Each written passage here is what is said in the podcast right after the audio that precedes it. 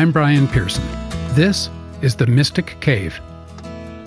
We were born before the wind.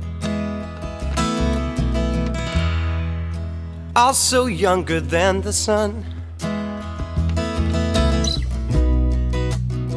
And our bonnet boat was one as we sailed into the mystic.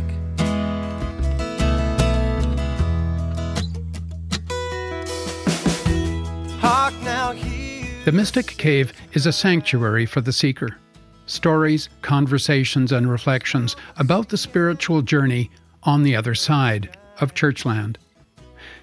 In today's episode, I want to gather my thoughts following several stimulating conversations on the subject of death and dying. What did we hear in those conversations? What did we learn? How does our understanding of death impact the life we live here and now? I also want to pick up on some of the guideposts that emerged from these conversations, hints about where we might go from here on this podcast. What are the implications for the spiritual journey way out here, as we say, on the other side of Churchland? Where does it lead us next on this unknown path? To get there, I want to start here, with a memory that returned to my mind while pursuing this subject. When I was a preteen, maybe nine or ten, I recall reading an astonishing anecdote in a National Geographic magazine we had lying around our house. This alone is astonishing because, other than this memory, what I recall is flipping through the pages of those magazines looking for pictures of bare breasted women. But I must have actually been reading this article, or scanning it at least. It was about the life and travels of a modern day explorer. It cannot have been Livingstone because he's the only one whose name I would have known and remembered, but whoever he was, he was revered by the writer of the article, who told this story. On the explorer's deathbed, a friend leaned in close and expressed his sadness that the explorer's adventures were coming to an end. Not so, said the explorer, smiling. This is the greatest adventure of them all. That comment has stuck with me when so much other information has fallen by the wayside including my former addresses and phone numbers and the names of my high school girlfriends. I marveled that someone could see death that way, not as an ending to be feared, but as an adventure to be anticipated. I was too young to have thought much about death and dying up to that point, but this single story has guided my thoughts ever since. Looking back over the songs I've written, trying to find one or two I might use to provide some color for these podcasts, I was amazed to see how many addressed the subject of death. Understandably, some of those songs grew out of my born again Christian faith, where they were not so much about death and dying as they were about being saved and going to heaven. Headin' Down the Highway was a catchy little number I penned and then performed at the wedding of a friend. The chorus went, Headin' down the highway bound for heaven, movin' down the road that's paved with bright sunlit gold, livin' out the only life worth living, going where the devil has no hold. I don't know, but I guess that was what a young Christian couple wanted to hear. It's better where we are now because it's great where we're going. And sunlit gold, I spelt it S O N, as if in some sort of secret code I knew they'd get. But when I wasn't referencing salvation, I was thinking about death in broader, almost mystical terms. In a song called Sea Swell, I seemed pretty comfortable with the idea of dying and not knowing exactly where that would lead me. Sea swell, gulls call, earth rolls, leave all. I know that I'm on my way, like a gull caught up in a sea bound breeze, and I'm gone. I'm not sure where I'm bound, but there's a strong west wind and a day's light leading me on. Similarly, in an old song called There's a Light, which I rewrote and recorded several years ago, and which I included on the episode with Margot McKinnon, I sing, But there's a light, crowned with brightness, breaking the night, calling our names. On my two albums, So Far and Let the Dogs Run Free, out of 22 songs, nine of those songs deal one way or another with death and dying. So it seems only natural that the subject sprang to mind as soon as I felt I was free of church doctrine to begin exploring for myself the great questions of life. Somehow, the belief that Jesus died for my sins, preparing my way to heaven, where I'd meet up with all the other faithful who'd accepted him as their Lord and Savior, this failed to capture anything useful about what actually happens when we die. How exactly did his death appease God for my sin? And what kind of a God would even set things up like that in the first place? As well, it implied that all unbelievers would not be going with us, which made me feel bad about some beloved friends, relatives, and even mentors, like my Jewish philosophy professor, Saul Tanenzapf. Was heaven really such a thrilling idea if it excluded some of the wisest and most loving people I knew? So, the salvation of the faithful, the notion of heaven and hell, these were the first to go when I allowed myself to start thinking outside the Christian box. And that meant that many of the prayers we read on Sundays and at both baptisms and funerals, as Meg Ryan says in French Kiss, made my ass twitch. I had to say them, some of them anyway, they were in the book, until I began writing my own and flagrantly replacing parts of the Book of Common Prayer known as the BCP with simply the Book of Brian Pearson, or the BBP. It was liberating in the funeral service, for instance, simply to skip over these words in the prayer of commendation Acknowledge, we pray, a sheep of your own fold, a lamb of your own flock, a sinner of your own redeeming. Is that really what we wanted to say as we sent someone off on their final journey, reminding everyone that, in truth, Grandma was a sinner of God's own redeeming, if only she had actually during her lifetime accepted Jesus Christ as her Lord and Savior? The dissonance between stock Christian belief and the reality of a life fully lived, whatever the person's personal relationship with God, this began to bother me as it bothered other clergy who felt the same disconnect. Tara Livingston, in our conversation, referenced her own need in her days as a priest to convey at funerals a sense that the departed was going home, despite whatever else she was required to say according to the rubrics. Like me, Tara had been grasped by a larger vision of death and dying than the Church espoused, a more generous vision, dare we say, a more loving vision? I have no fear of death. I have fear of what's going to happen right before it. Yeah. You know, I've just witnessed my father suffering and those kinds of things. That that is frightening to me, but not the actual my end of earthly life. Yeah, I feel the same. Doesn't yeah. scare me. And it's not because Jesus is going to, you know, appear and, and that's not the vision that I have, but very much what I what I used to preach at at um, at funerals was that I'm going to be enveloped back into something, the whole, the universe, another plane. I don't know. Yeah. Um, but it's going to be comforting and that I will have an experience of those who have who loved me who have already gone ahead. Yeah. For those of us who saw this larger vision, we also began to see death as a journey in which, however lonesome, we were not alone.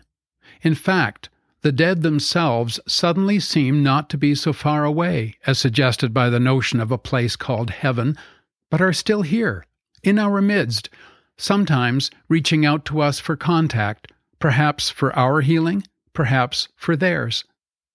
This was Jessica Waite's experience, who had not grown up with Christian belief except in the broadest sense of a vague belief that we go to heaven when we die.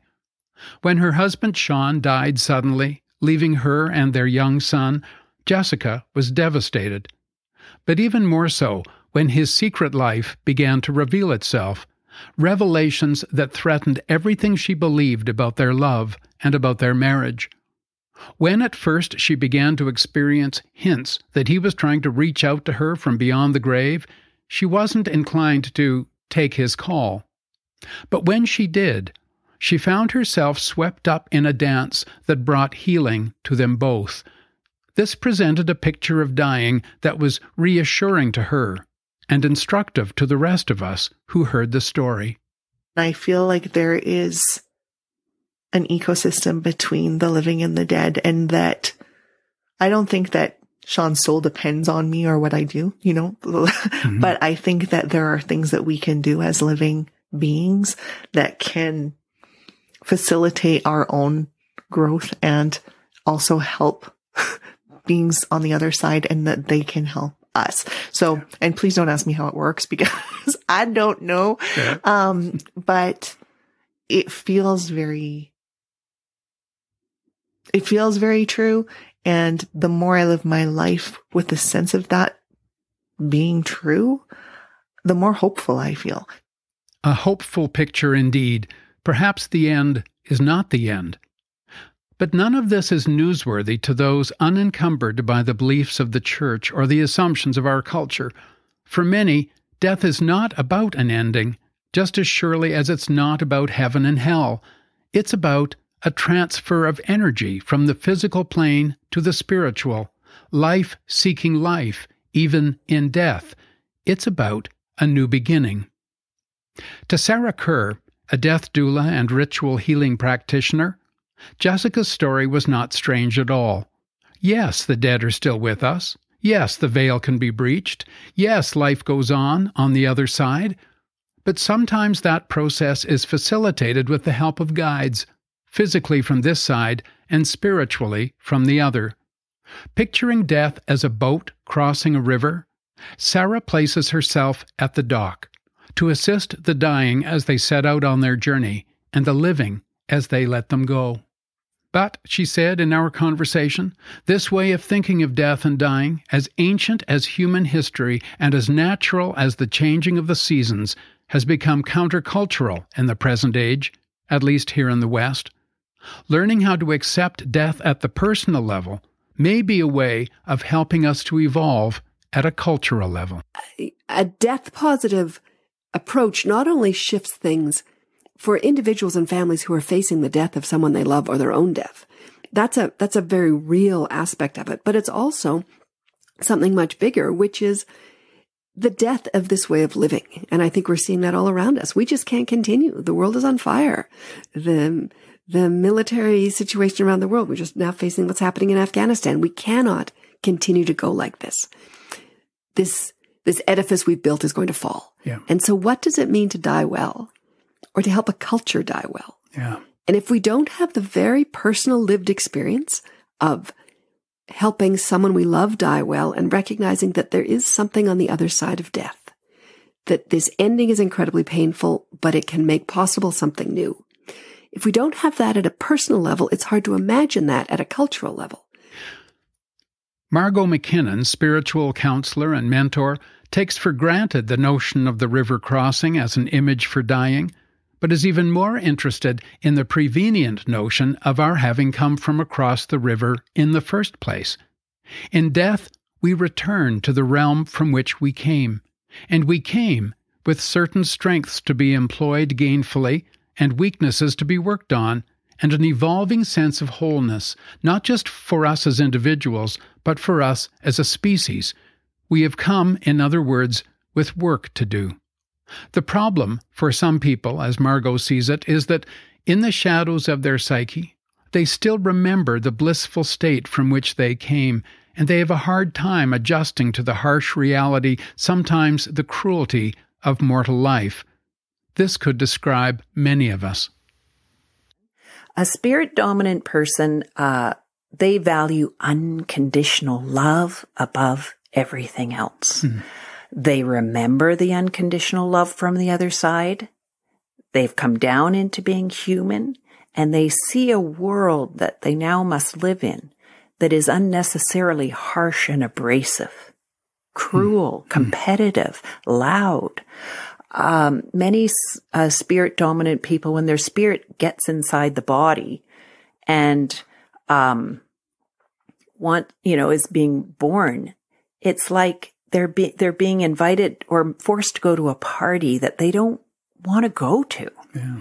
No one knows more about the various exchanges between this world and the next than those who devote themselves to being bridges, conduits between the living and the dead. I'm talking about spiritualists who facilitate messages flowing back and forth across that river. I know their work personally, for it was in their midst that I experienced a visitation from my dad, 14 years after he had died.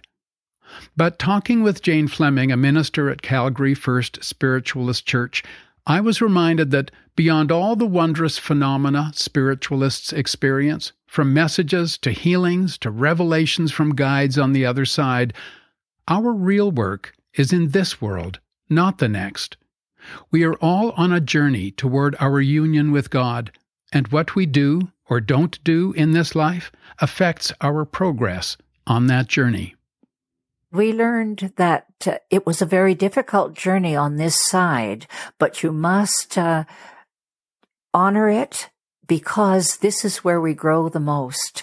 And that's why those who believe in uh, reincarnation understand that you may choose your soul may choose to come back because this is where we grow the most here on the earth plane through all those traumas and yeah. all those difficulties we have. Yeah. We're growing and they're all, even if we at the end feel depressed or don't feel that we've grown, we have. We've learned something that I can't possibly express. What is it that I have learned? Yeah. But I know it is a journey and I am learning something but I probably could say, yes, I've grown a lot through my decades. So we are brought full circle back to the path beneath our feet. Whatever happens in death, we have a life to live now. We have a calling from before we were born to accept the gifts we have been given and to offer those gifts in service to the world. Herein lies our purpose to become the people we were created to be and to bless the world with our true selves. It is a vocation that was planted deep within our souls before we stood upon the earth and that will follow us when we leave. Perhaps if we fail in our mission, missing the mark altogether, we'll be given another chance to come back and try again. Perhaps our growth continues on the other side, where we grow into the likeness of the one from whom we came. But this much we know now the path beckons here and now, and we must take the next step and then the next on this great spiritual journey that eventually will lead us home. And this much I know. However glorious the next world, however glad my spirit will be to be going home, I'm still going to miss this world. Here's a song about that to lighten our steps as we go. From my album, Let the Dogs Run Free, it's called I'm to miss all this.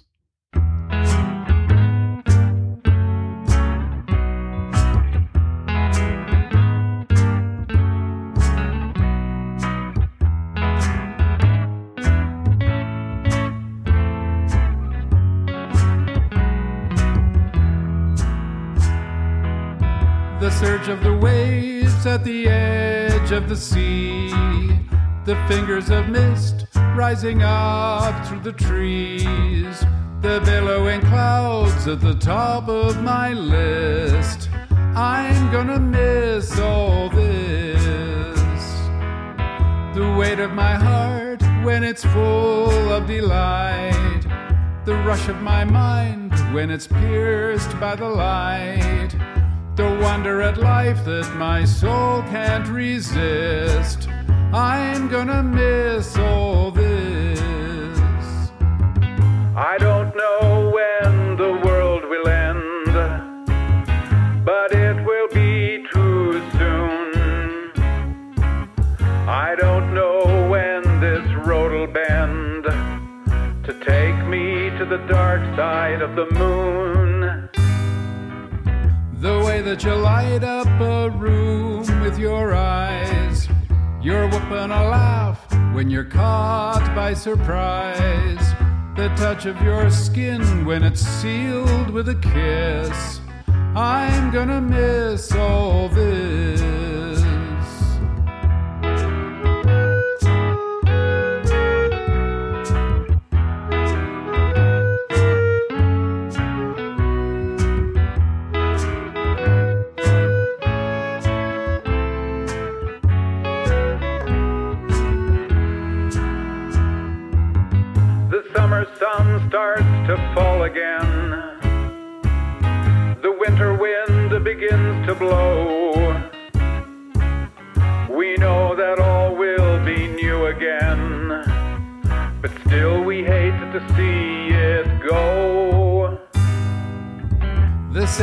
Earth in the spring when it rains, the dry, dusty wind that sweeps across the plain. A sweet baby's breath, but you get the gist. I'm gonna miss moments like this. I'll reminisce in spite of the bliss. I'm sure gonna miss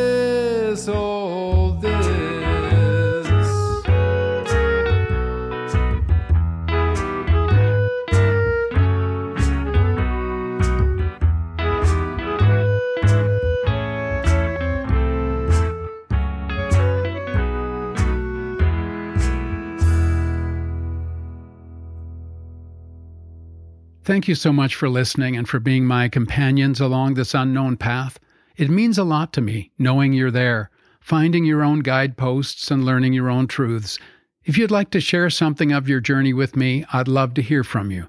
You can leave a post on the Mystic Cave Facebook group, or you can write to me personally at mysticcaveman53 at gmail.com.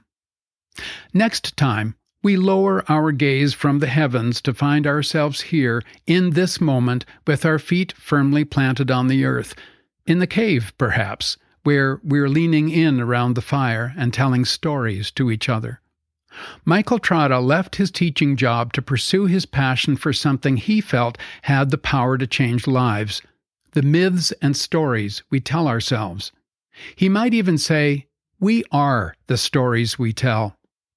But some stories can undermine our ability to live the unique lives we are called to live. Others open doors of possibility for us. Storytelling matters. That's why he produces a podcast called Story Mischief and speaks and offers workshops on storytelling. You'll meet him next time. Also, I'm changing the release of this podcast from a weekly program to bi weekly. This gives me more time to prepare each episode and gives you a bit of a breather as well. We don't want too much of a good thing. And it is a good thing, this mystic cave where we get to hang out together to explore the spiritual journey and to ask life's deeper questions. If you like it here, please tell your friends. They're welcome too. So I'll see you again in two weeks. Until then, I'm Brian Pearson. This has been The Mystic Cave.